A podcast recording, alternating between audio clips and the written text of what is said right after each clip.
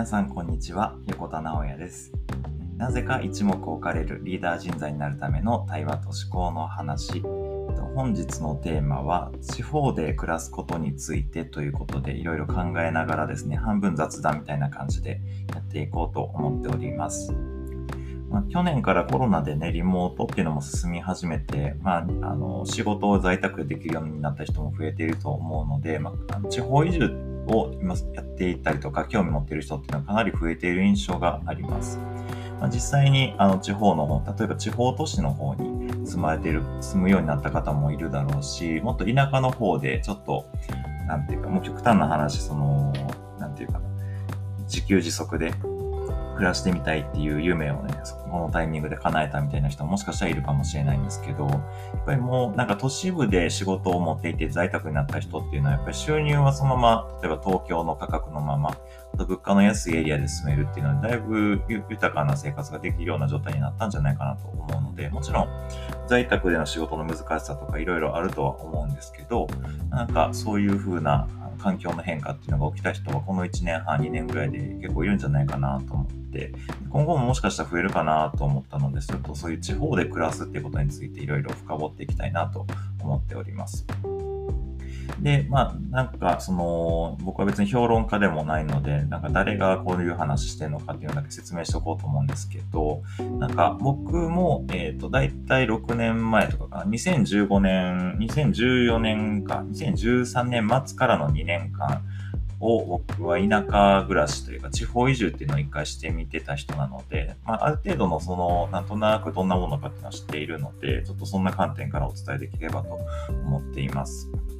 当時僕は大学卒業して、その卒業した年の年末に、えっ、ー、と、三重県の田舎、本当に田舎の方に、東京から7時間ぐらいかかるような田舎に住んでたんですけど、そこでまあ2年間、えっ、ー、と、観光の仕事をしたりとか、えっ、ー、と、一緒に活動してたメンバー、その地域おこしというか、そっちの観点でその農業とか林業とかやったりとか、あとグリーンツーリズム、最近ちょっと聞かなくなりましたけど、グリーンツーリズムっていうのをやったりとか、うん、あとは市民活動支援みたいな NPO 市民活動支援団体をサポートするみたいなことをやったりとかですね。まあいろいろやらせてもらってました。で、そういう時にですね、まあ田舎に住んでたのでかなり、まあ環境としては田舎、本当に山と海があって川があってみたいな場所に住んでたんですけど、まあ、なんかそういう経験をしてたような人です。なので、まあ、田舎のしんどさ、都会のしんどさ、両方なんとなく知っているので、まあ、僕としては、あの、個人的なあれで言うと、まあ、田舎と都会っていうのは半々で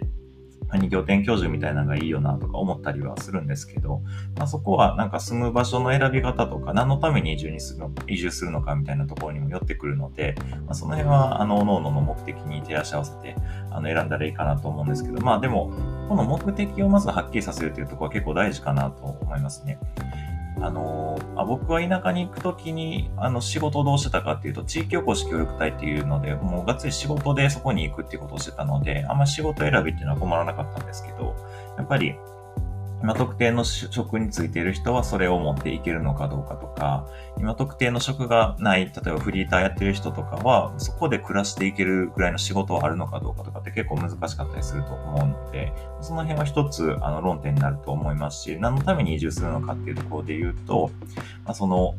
えーと、生活とか仕事がしやすい環境で、え、今後暮らしていきたいのか、そこに誰かその一緒に暮らしたいなとか、一緒に、うーん、活動してみたいなって思えるような人がそこにいるのかとか、いるからそこに行くのかとか、あの、がっつり街づくりとか、まあ、今でいう地方創生とかっていう活動をしてみたいって思ってそういう場所に行くのか、本当にそういうのの目的によるので、あのー、よるなと思っています。うん、僕はその時街づくり、地域おこし、地方創生っていう活動にすごく興味があったので、かなりそっちに力入れてたので、そういう選び方をしてはいたんですけど、その今思うとちょっと失敗したなっていうような選び方もしてたので、その辺の話もしたいなと思っておりますが、うんまずそうだな。生活環境としてその田舎とかあの地方都市に行きたいような人っていうのは、やっぱりその、一回住んでみるっていうのがいいかなと思うんですよね。やっぱり。なんかエアビーとかいろんな宿をなんか今ね、あのいろいろ、普通に取れるようになったので、まあ、1週間ぐらいそこで過ごしてみるっていうことは絶対した方がいいんじゃないかなと思ったりします。まあ、特に田舎ですよね。田舎は、まあ、地方都市はもう別にやっぱり都会は都会なので、まあ、もっとその端っこの方かもしれないんですけど、周り、まあ、1週間住んでみて、周りの環境、例えばコンビニがちゃんとなんかあるか、スーパーがあるかとか、まあ、普通の家選びの観点と一緒だと思うんですけど、またその仕事ができるのかどうか、電波悪くないかとか、なんかまあいろいろ考えるとこあると思うんですですけど、まあ普通にその自分のライフスタイルに合ったところかどうかっていう判断するために、一回まあ住んでみるっていうのをやった方がいいよなと思ったりしてます。これがないとやっぱりね、なんか地方移住って結構ストレスかかるような気がするので、そこにまず慣れていくっていうのは大事かなと思ったりするので、まあまあ、これはちょっと当然の話ですけど、まずまあ一回住んでみるっていうのは大事かなと思ったりするし、あと結局、これはちょっと、うん、もう少し意識高い話をするとですね、仕事があのリモートでできるとはいえ、やっぱり環境がないとなかなか一人で、まあ、もう自分、今はフリーランスですとかって言って、個人事業主ですとかって、自分で仕事ができるような人は別にいいんですけど、やっぱり、うん、なんか、いえ、まあ、リモートでさえ結構ガタガタ、あの、自分の生活リズム狂ったりとかして難しいとかなった人も多いと思うんですけど、そう、なんか、それを超えて、その地方に移住するってなると、普段、まあなんか、あの日常的に対面で会うことは少なかったとしても、やっぱり、あの、東京にいるのと地方にいるのとでは、いろいろ情報感度っていうのも変わってくるし、うん普段接する人っていうのはなんとなく変わってきたりとかしてしまうし、まあ、なんならその初めての地域に行くってことです。知り合いが全くいないとかってなるとやっぱ引きこもってしまったりとか、アクティブな人は別にいいんですけど、そうじゃなくなってしまうこともあるので、結局そのどういう情報に触れられる環境になるのかっていうチェックと、あとその、うん、移住先でその信頼できる人とか、一緒に活動してみたいなっていう人がいるんだったら、まあそういう人をなんていうかな、まあ、そういう人をまず選んでっていうか、誰といるかっていうのは結局一番重要なので、まあ、そういうところが判断軸として入ってきているかどうか、あとこの人と一緒に、うん、一番距離が近い関係になるんだってなった時に、それで問題がないかっていうのは結構チェックした方がいいかなと思ったりしています。やっぱりそこの、あとはその複数の人がいるか、結構大事かなと思いますね。その、お世話になっている人が一人いて、その人のもとにちょっと活動しに行く名目で、地方移住するみたいなった時に、その人との関係性こじれたらもう結構終わりになるので、結構その周りの人との付き合いもあるかどうかとかも、全く別の環境の人とその接点が持てるかどうかっていうのも結構大事なチェック項目になるかなと思ったりしております。うん。あとは、その街づくりがしたい人、地域おこし、地方創生っていうのに関わりたいっていう人は結構ここも、今言ったポイント、誰と一緒に活動するのかっていうところも大事な項目になってくると思うし、そもそも、街づくりとかって、なんか役所主導でずっとやってきてた業界なので、まあ、いわゆる、なんていうか、更新的な業界な気はしてるんです。これは結構エリアにもよるので、ここ結構重要になってくると思いますけど、うんとなんか例えばその不動産とか福祉とかうんと同じ感じでなかなかアップデートされない業界ってこの、まあ、日本社会の中で、えー、いろいろあって特にまあ資格系資格が国家資格がないとうんできない職の業界とかって結構アップデート遅いなっていう感覚があるんですけど、まあ、特にあとはその公共系行政系が本当に遅い。まあ、これは皆さんなんとなくわかると思うんですけど、行政関係はアップデートが遅い。その街づくりとかってなってくると、そっちの気が結構多いんですよね。なんか、え、ー、と、四国とかは特に少子高齢化っていうのはかなり進んでいて、過疎っていうのは、ね、かなり進んでいたので、他よりも街づくりとか地域おこし、地方創生っていうのが他のエリアよりもかなり進んでいる印象はあったんですけど、特に高知県の四万十とかもやっぱ有名だし、まあ、有名どころで言うといろいろあるんですけど、あと東北とかね、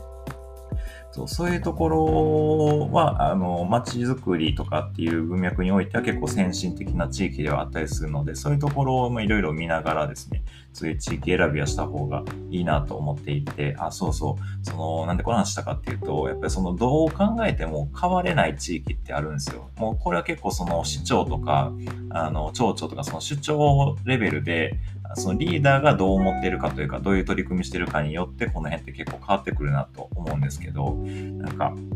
せっかく街づくりとかするならその変化があった方が自分自身面白いし、なんかそういうのが実現できるエリアとか、実現できそうな活動をしている団体とか会社とかがあるようなエリアに行くっていうのが多分最初はいいんだと思うし、もし自分が主になってやっていこうっていうふうに思うんだったら、まず実績作りからした方がいいので、あの、シンプルに変わ変えられる地域からやった方がいいと僕は思ったりするし、なんとなくそういうあの業界の常識っていうのはあるような気がしているんですけど、そういうところの見極めっていうのは非常に大事だし、変われない地域にずっとその、で活動するみたいなのって結構使命感あっていいんですけど、なんかビジネス的な実績って出しにくいと思うので、そういうところっていうのは結構選んだ方がいいんじゃないかなと思ってます。そう。街づくりって、あの、NPO 的なあのニュアンスで捉える人も多いんですけど、僕はあんまりそれは微妙やなと思っていて、それやってる地域は本当に、なんか全然変わってないというか、やっぱり先進的な地域、本当にいろいろあります。うんと、兵庫県の丹波市とかもそうだし、まあ、岩手県の、まあ、遠野とか、まあ、紫波町とかもあるし、まあ、あとはその徳島県上勝町とか、神山とか、本当にいろんな、あの、先進地域っていうのはありますけど、まあそういうところを見ていると、やっぱりその、とてもセンスのいい公務員の方、行政の方がいるか、まあそれとセットで街づくりっていうのを専門としてやってらっしゃって、今まで実績、結果も出せているような人、特にその、ちゃんとビジネスとして、事業として回すことを、あのができるその能力のある人がそこにいてとか、そういう方がいる印象が多いので、やっぱり NPO 的なその事前活動的な、うんと、まあ、ボランティアとか、なんかそういう話とは全く別の話なのかなと思ったりしているので、なのでその行政の人があの主でやっているだけの地域っていうのは結構しんどいなと思ったりしてます。うん、行政って別にビジネスをやるのに最適化されたあの団体では全くないので、やっぱりそういう人たちがわざわざなんか観光とか、あの街づくりとかってやってしまうと、やっぱりもうなんかむちゃくちゃな感じになってしまうんですよね。そう。もっとその経済っていうものを見ないといけないし、まあ観光とかってやってるところが多いと思うので、主な例えばその州、行政、その地区町村のその収益構造、歳入と歳出がどういうバランスになっているのか、でそれを、えー、入ってきたお金をどういうふうに使えばあの一番結果が出るようになるのかっていう、これは本当にただの経営なので、町の経営っていうのができる感覚がある人があのそこにいないと基本的には難しいと思っているので、なので、まあ、そういう人がいる場所を選ぶと良いのではないかと思ったりしております。まあ、とはいえ、あの、観光、観光とか、えっ、ー、と、あとはその、いわゆるナイトタイムエコノミーってやつですね。うん、と夜の、例えば居酒屋、バーとかって、その夜の方がやっぱそのお金の単価、落ちる単価って多いので、地方経済の中では結構主になるところだったりするんですけど、それ自体を、まあ、緊急事態宣言とかで求められてたりとかする、かなり、あのー、ビジネス上結構今しんどいフェーズには入っているなと思うんですけども、その中でもやり、あのうまくやりくりしている地域とか人っていうのはいるので、まあ、そういう人めがけていくといいんじゃないかなと思ってます。で、僕も最近なんでこんな話したかっていうと、最近ちょっと久しぶりに5、6年ぐらいのブランクを開けて、ちょっと地方のローカルの活動っていうのに人と関わってみたいなと思って、ちょっと友人が、えっ、ー、と、宮崎県の津野町っていうところで活動を始めていて、そこもともとあの、ご存知の方多いと思いますけど、多いかな。えっ、ー、と、空間デザインとかホテルとか手掛けている UDS っていう会社の、まあ、もともと代表をやってた人が今そこで活動していらっしゃるっていうことで、あかなり、うん、町長とも、うまく進めていて、進め方もうまいし、やってる事業もうまいし、なんかその辺って結構すげえなと思ってるので、ちょっと活動を覗き見しながら、あの、僕も Web でクリエイターとして、あの、少しお伝えできることがあればと思いながら、そこにちょっとね、最近は、あの、接点持って関わってみようと思ったりしてるとこなので、なんかそういう活動をこれからちょっとね、あの、されてみたりとかしてもいいと思うし、まあ、シンプルに面白いんでね、街づくり。なんかいろんな事業をやっていく感覚があるし、その街の教育っていうのも関わったりとかするし、本当に複合的な話になってくるので、自分の立ち位置っていうのを明確にして、そこでできることっていうのをちゃんとあの役割持って果たしていくっていうことができやすいような気がするので、少なくとも東京にいるよりは埋もれないですね。特にクリエイティブなんかは。地方に人材少ないので、そういうところに行く方が僕は良かったりするんじゃないかなと思ったりします。そう。ちょっと話長くなりますけど、クリエイターの、まあ、地方での働き方っていうのを結構考えてみてもいいような気がしてますね。なんか僕がちょっと年始にやってた講座とか、ウェブの講座やったんですけど、地方の方から、まあ、富山とか徳島とかから参加してくださる方いたんですけど、その地方、僕も地方都市で地方都市というかもう地方、本当に田舎でやってて、えっと、車で2時間圏内にデザイナー3人ぐらいしかいないみたいな 感じだったんで、もう仕事取り放題みたいな感じだったんです。僕はちょっと初心者だったんで、まだまだそこに入れなかったんですけど、全然今言ったそこのら辺の仕事で全部入ってくるなって思ったりするので、そういう戦い方も全然あるよなってことは、クリエイターの方はね、してもいいんじゃないかなと思ったりします。まあ、ちょっとまとめますとですね、結局その地方で暮らすっていうのは、まあ、僕は全然反対はしないけど、軸足を都会に置いておいた方が情報感度的にもいいような気はしているし、どっぷり田舎に使ってしまうと、まあ、間の地方都市っていうのはやったらいいんですけど、田舎に行ってしまうと、本当に集落の中での関係性とか、人間関係とか、あとはその役所とか、えっ、ー、と、市議会議員、町議会議員とのそのしがらみとか、本当に、あの、ややこしいことになってくるので、あの、まあ、半々ぐらい本当にちょうどいいんじゃないかなと思ったりしています。で、そもそもなぜそこに行くのかっていう目的をはっきりさせておいた方がいいですね。なんとなく面白そうだからっていう感覚でもいいんですけど、でその自分がどうなっていきたいかっていうビジョンを照らし合わせたときに、その情報源がちょっと少なくシャットアウトされてしまうような感じのところに行ってもいいのかっていう判断した方がいいし、そう、いくらオンラインの時代だからといっても人から入ってくる情報ってやっぱり多いので、そこを、地方に行くっていうのはそこのリスクは、あの、まずある、あるよなと。なので軸足は